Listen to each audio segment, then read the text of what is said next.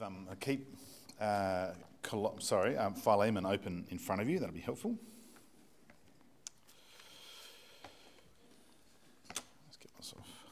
And also, there's a outline in your bulletin that'll be also helpful to have open in front of you so you know where we're heading. You might want to jot a few notes down um, so you can remember, remember what you've heard this morning. And we'll have a, um, a question and answer time too at the end. So if you've got a question, feel free to write something down, or a comment, word of encouragement, something like that. Let's, uh, let's pray as we open God's Word together. Father, we thank you for uh, this time together. We thank you for church this morning. We thank you that in front of us we have um, your map, the Bible, and so tell us, Lord, the way to go. In Jesus' name, Amen. The powerful effectiveness of the fellowship of the faith. You might remember verse 6 from last week, the week before as well. I pray that your partnership with us in the faith may be effective in deepening your understanding of every good thing we share for the sake of Christ. What we've seen so far is that among other things, Philemon, this great story we've been following along. And if you've missed one, don't forget you can go back, look at our YouTube channel, catch up. Hello, if you're watching at home, if you're on holidays, if people away today, um, don't forget to catch up and, uh, and, and watch the other two uh, sermons in this series. But what we've seen so far is that Philemon is a book about relationships. So remember the relationships so far? We've had uh, relationships, fellowship in the faith. Remember that term? Philemon and Paul Paul and Onesimus, and Onesimus and Philemon. The last of these, that is Onesimus and Philemon, being the most in need of the, the supernatural power of God's grace. Only in that grace can the fellowship of the faith become effective. There are, of course, many such experiences in the life of any fellowship of God's people. Uh, the story, this story of the runaway slave, that was Onesimus, now a follower of Jesus, returning to the master that he wronged. This is about as real and practical as really we can get when it comes to the fellowship of faith in Jesus Christ transforming the most difficult of situations between people. Relationships uh, even, even between Christians, are easily dominated by, by wrongs that, that have been done, uh, past hurts and injuries, affect relationships, rejection, shame, uh, resentment, distrust, embarrassment, and insecurity can all, can all govern relationships, can't they? I wonder do you have a relationship like that? one that, that's dominated by those sort of things, that needs healing, that needs the supernatural power of God's grace. Do you have a relationship like that? What can happen if these difficult relationships are renewed by shared faith in Jesus Christ becoming the dominant factor? The, the fellowship in the faith becoming effective. That's what can happen. And that's Paul's prayer in verse 6. So, up to this point, Paul has um, set himself up for his appeal to Philemon. Now, if you've been around the last couple of weeks, you've probably it might, might have been getting a little bit frustrated. You might be thinking to yourself, what, is, what exactly does he want Philemon to do?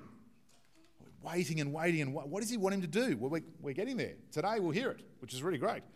Uh, so, but up until this point, Paul sort of set himself up for this appeal to Philemon, what exactly he expects him to do. He's referred to Philemon's genuine faith in Jesus, that was verse 5. He's prayed that, uh, that his participation in the faith with other believers will be effective, that's verse 6. And verse 7 tells us that actually that's the case, that's been happening, it has been effective. He then, this is last week, then he spoke about relationships, all centered on Christ between himself and Philemon and Onesimus with the clear point that now Onesimus is as Philemon. In other words, he, Onesimus, the runaway slave, is like Philemon. He's a follower of Jesus Christ, which, which makes all the difference in how Philemon should now relate to Onesimus. So, finally, we find out what Paul expects of Philemon, and it's nothing short of extraordinary. But by the grace of God, it's entirely possible and realistic. Well, so let's read again from verse 17. Now, when, you, when we pick up verse 17, the first word there is so. The so is, is important. Um, that is, this, his appeal, we're about to read, flows out of what has just been said concerning the remarkable relationships between the apostle, between Philemon, between Onesimus. But the so, or it's really the therefore, same, same word, also connects his appeal to what Paul's already said of Philemon's good character, uh, Philemon's love and faith. Okay, so picking up verse 17. So if you consider me a partner, welcome him as you would welcome me. If he has done any wrong or owes you anything, charge it to me. I, Paul, am writing this with my own hand. I will pay it back. Not to mention that you owe me your very self. I do wish, brother, that I may have some benefit from you in the Lord. Refresh my heart in Christ. Confident of your obedience, I write to you knowing that you will do even more than I ask. And one more thing prepare a room for me because I hope to be restored to you in answer to your prayers. We'll leave it there. Well, Paul now is finally straight to the point. Uh, but there is more to say about his motivation in regards to, to the things he's about to say. Philemon, we see, is a partner in the gospel with Paul. That's how Paul talks about the relationship between um, him and Philemon. And Philemon and Paul share, you see, in the fellowship of the faith. And we'll see this working out in just a moment. The if in verse 17, do you see that? It's not, not really about uncertainty. Paul is drawing Philemon's attention to the partnership and the gospel they share. In a strong sense, he's about to invite Philemon to affirm the partnership that they share and he's going to affirm it with kindness to Onesimus, the runaway slave. So, here it is. On the basis of their fellowship, of the, on the basis of their, their partnership in the faith, Paul then calls on Philemon to welcome him as you would welcome me. Accept him as you would accept me. Just take that in for, just for a moment. Accept, welcome him as you welcome me, accept him as you welcome me. This is a remarkable appeal in the context of this story and what's been happening. Accept this runaway slave who most probably stole from Philemon, just as you would accept the Apostle Paul. Wow. Wow. The Apostle Paul, a runaway slave. Have you ever entertained someone important, some dignitary, someone famous? It's like that, that old sharing question name three people you'd like to have dinner with. Remember that? And shirt over morning tea if you like. Um, mine would usually be musicians and rock stars. Um, that'll be cool. Uh, but if you entertain someone uh, famous or someone important, you'd, surely you'd, you'd show them a bit of honour and respect, wouldn't you? I remember hearing stories, rumoured stories, but I think they're true, of Donald Trump when he um, entertained people in the White House. More often than not, he would serve up Maccas, Big Macs, in the White House to important over, you know, international dignitaries. I'm wondering how that would have been received. Don't know. I think, well, maybe they've got good senses of humour. I don't know. But my thinking is that important dignitaries deserve a little more than a Big Mac with special sauce. Don't you think? You know? The point is, you wouldn't skip, you wouldn't skimp if you're welcoming someone important. You'd, you'd give them great respect and honour. You would take out, you'd bring out the, the china from the special cupboard. You know, the special cupboard with the china, right? You bring out that, you bring out the nice cutlery. You, you do all those sort of things. You see, um, how, how, then, how then do you think they would have welcomed Paul when Paul comes to Colossae? I would expect with great honour and respect. Uh, much kindness to their deeply loved teacher, the person who is instrumental in bringing them to faith. Remember Epaphras, that, that leader at Colossae, um, Philemon, they all came to Christ. They came in Christian, became Christians, followers of Jesus, through Paul. So if he came up to the, he, well, he came to the church at Colossae, I think great honour and respect and kindness.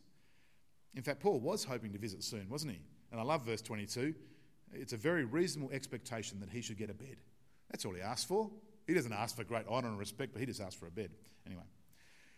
Now, we're not sure if actually that visit did come about, but what we can be sure of, that such a visit, visit would have been highly anticipated. And, would have, and he would have been welcomed warmly by the church, and especially by his dear friend and fellow believer Philemon. So here is evidence, here is effective fellowship, or at least the, the possibility of it at work. The welcome that Philemon would soon extend to the apostle was to be the standard by which by which he was to welcome Onesimus, the slave who betrayed him. That's effective fellowship, or at least the possibility of it at work.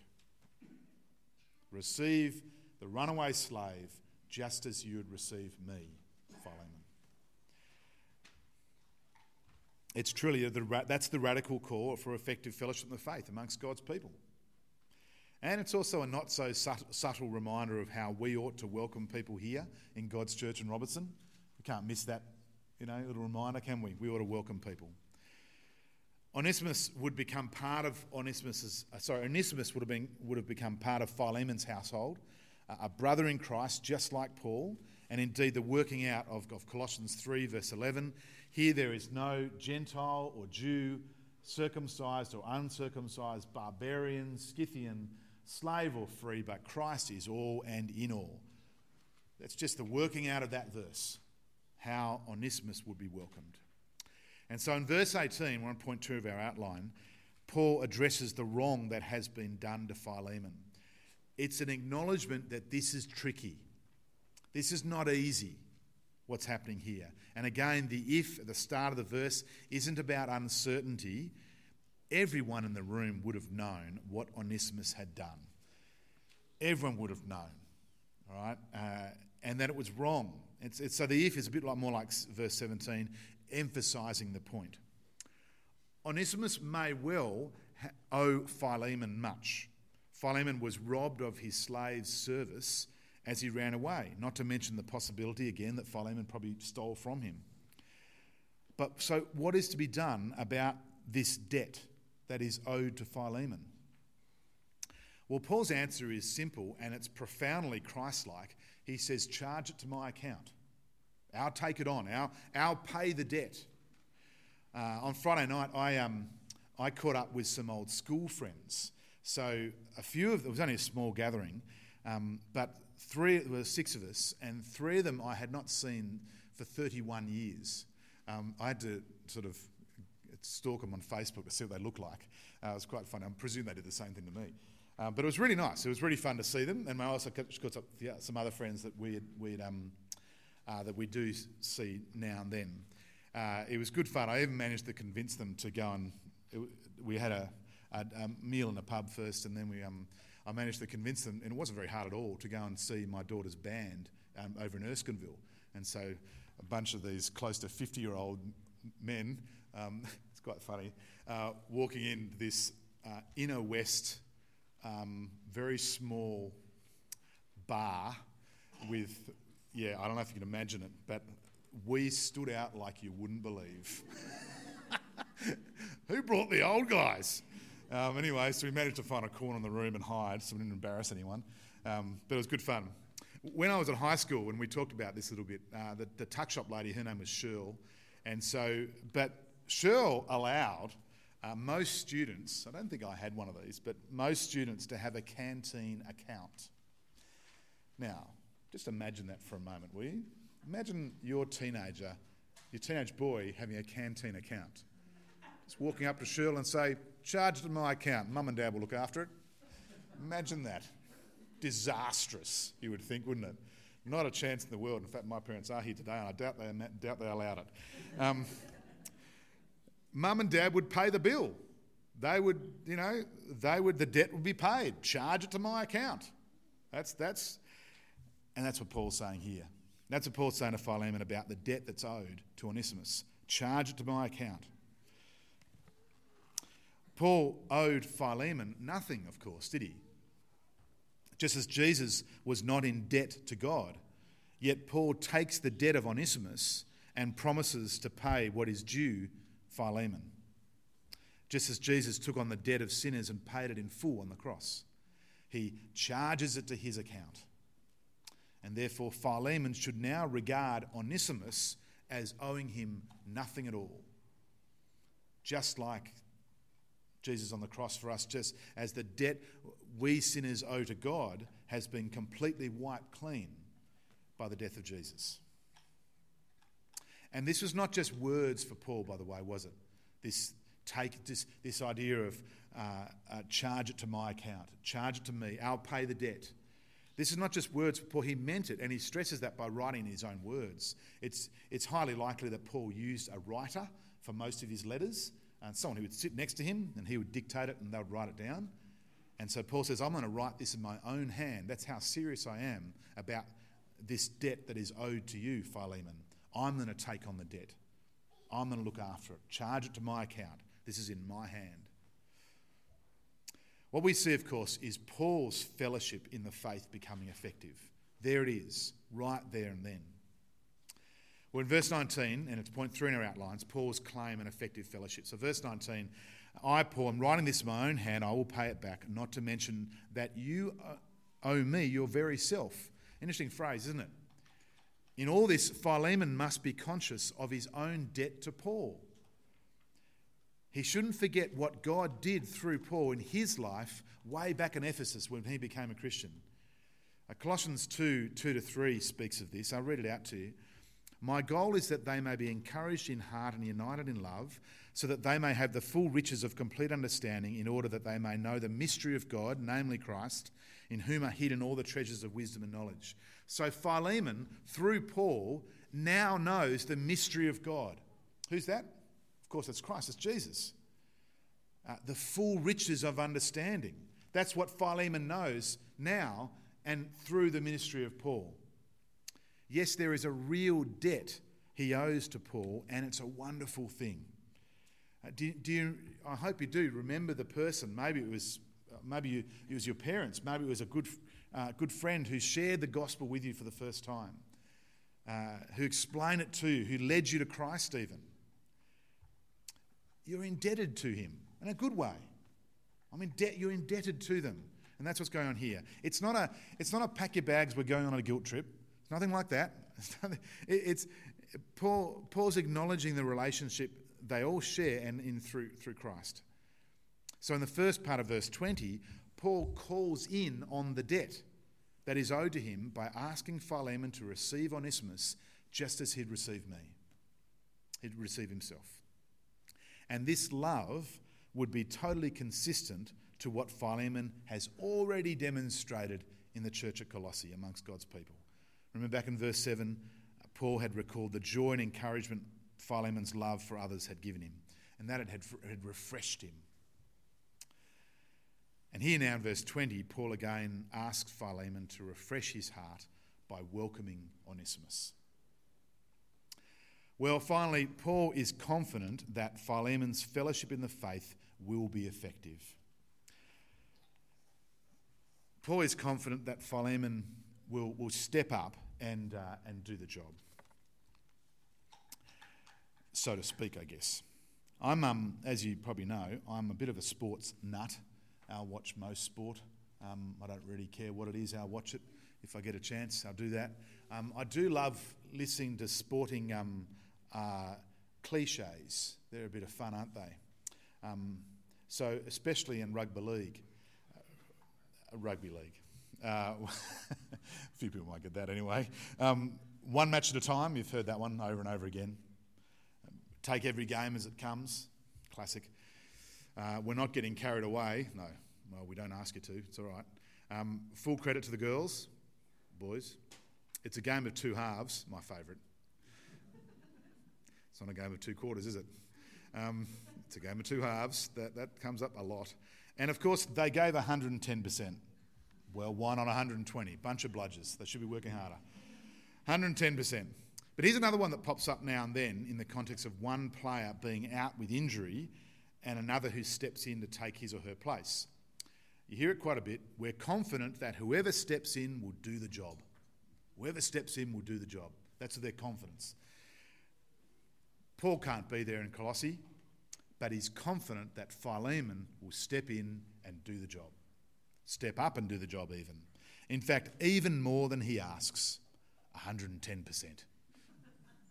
Uh, so, verse 21 Confident of your obedience, I write to you, knowing that you will do even more than I ask. There's 110% for you. See, Paul's confident in Philemon's love and faith. Verse 4. And its active expression. Verse 7. He is not written with doubts or uncertainties about how this letter would be received. In fact, he knows that Philemon would do even more than what he asks. See, here's the purpose of the letter. Why does he write the letter? Why is Philemon written? This was not a command or a guilt trip to make Philemon do the right thing. Instead, due to the context of the public nature of the reading of the letter, it is a teaching tool for the church. This is what Paul's saying. He's saying, here is an example to follow, brothers and sisters. Here is an example to follow, brothers and sisters in Christ, of effective fellowship in the faith at work.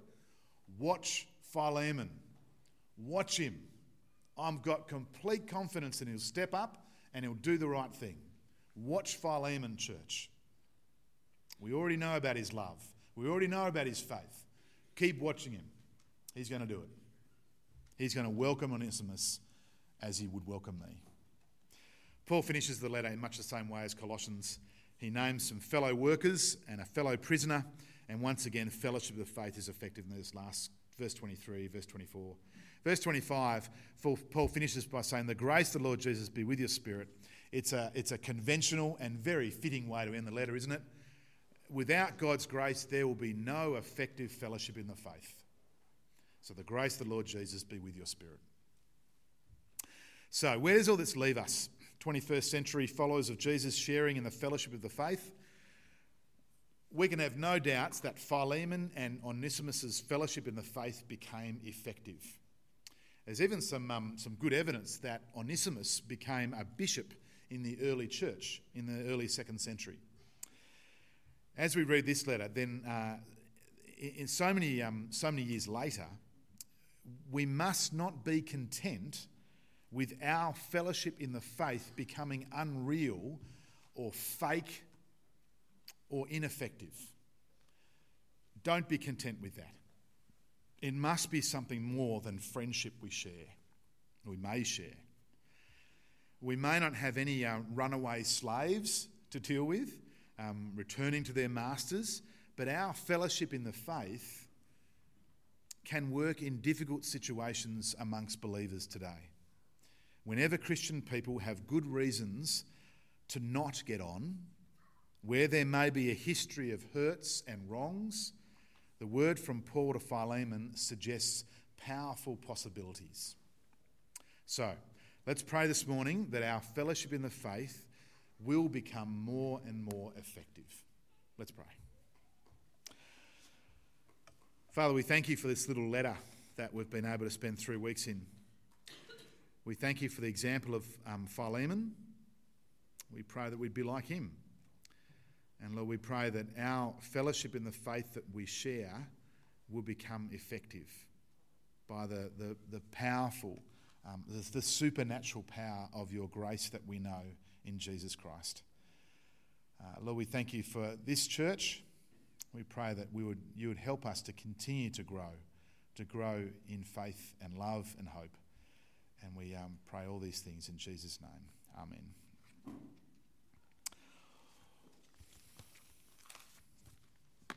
All right. Anyone um,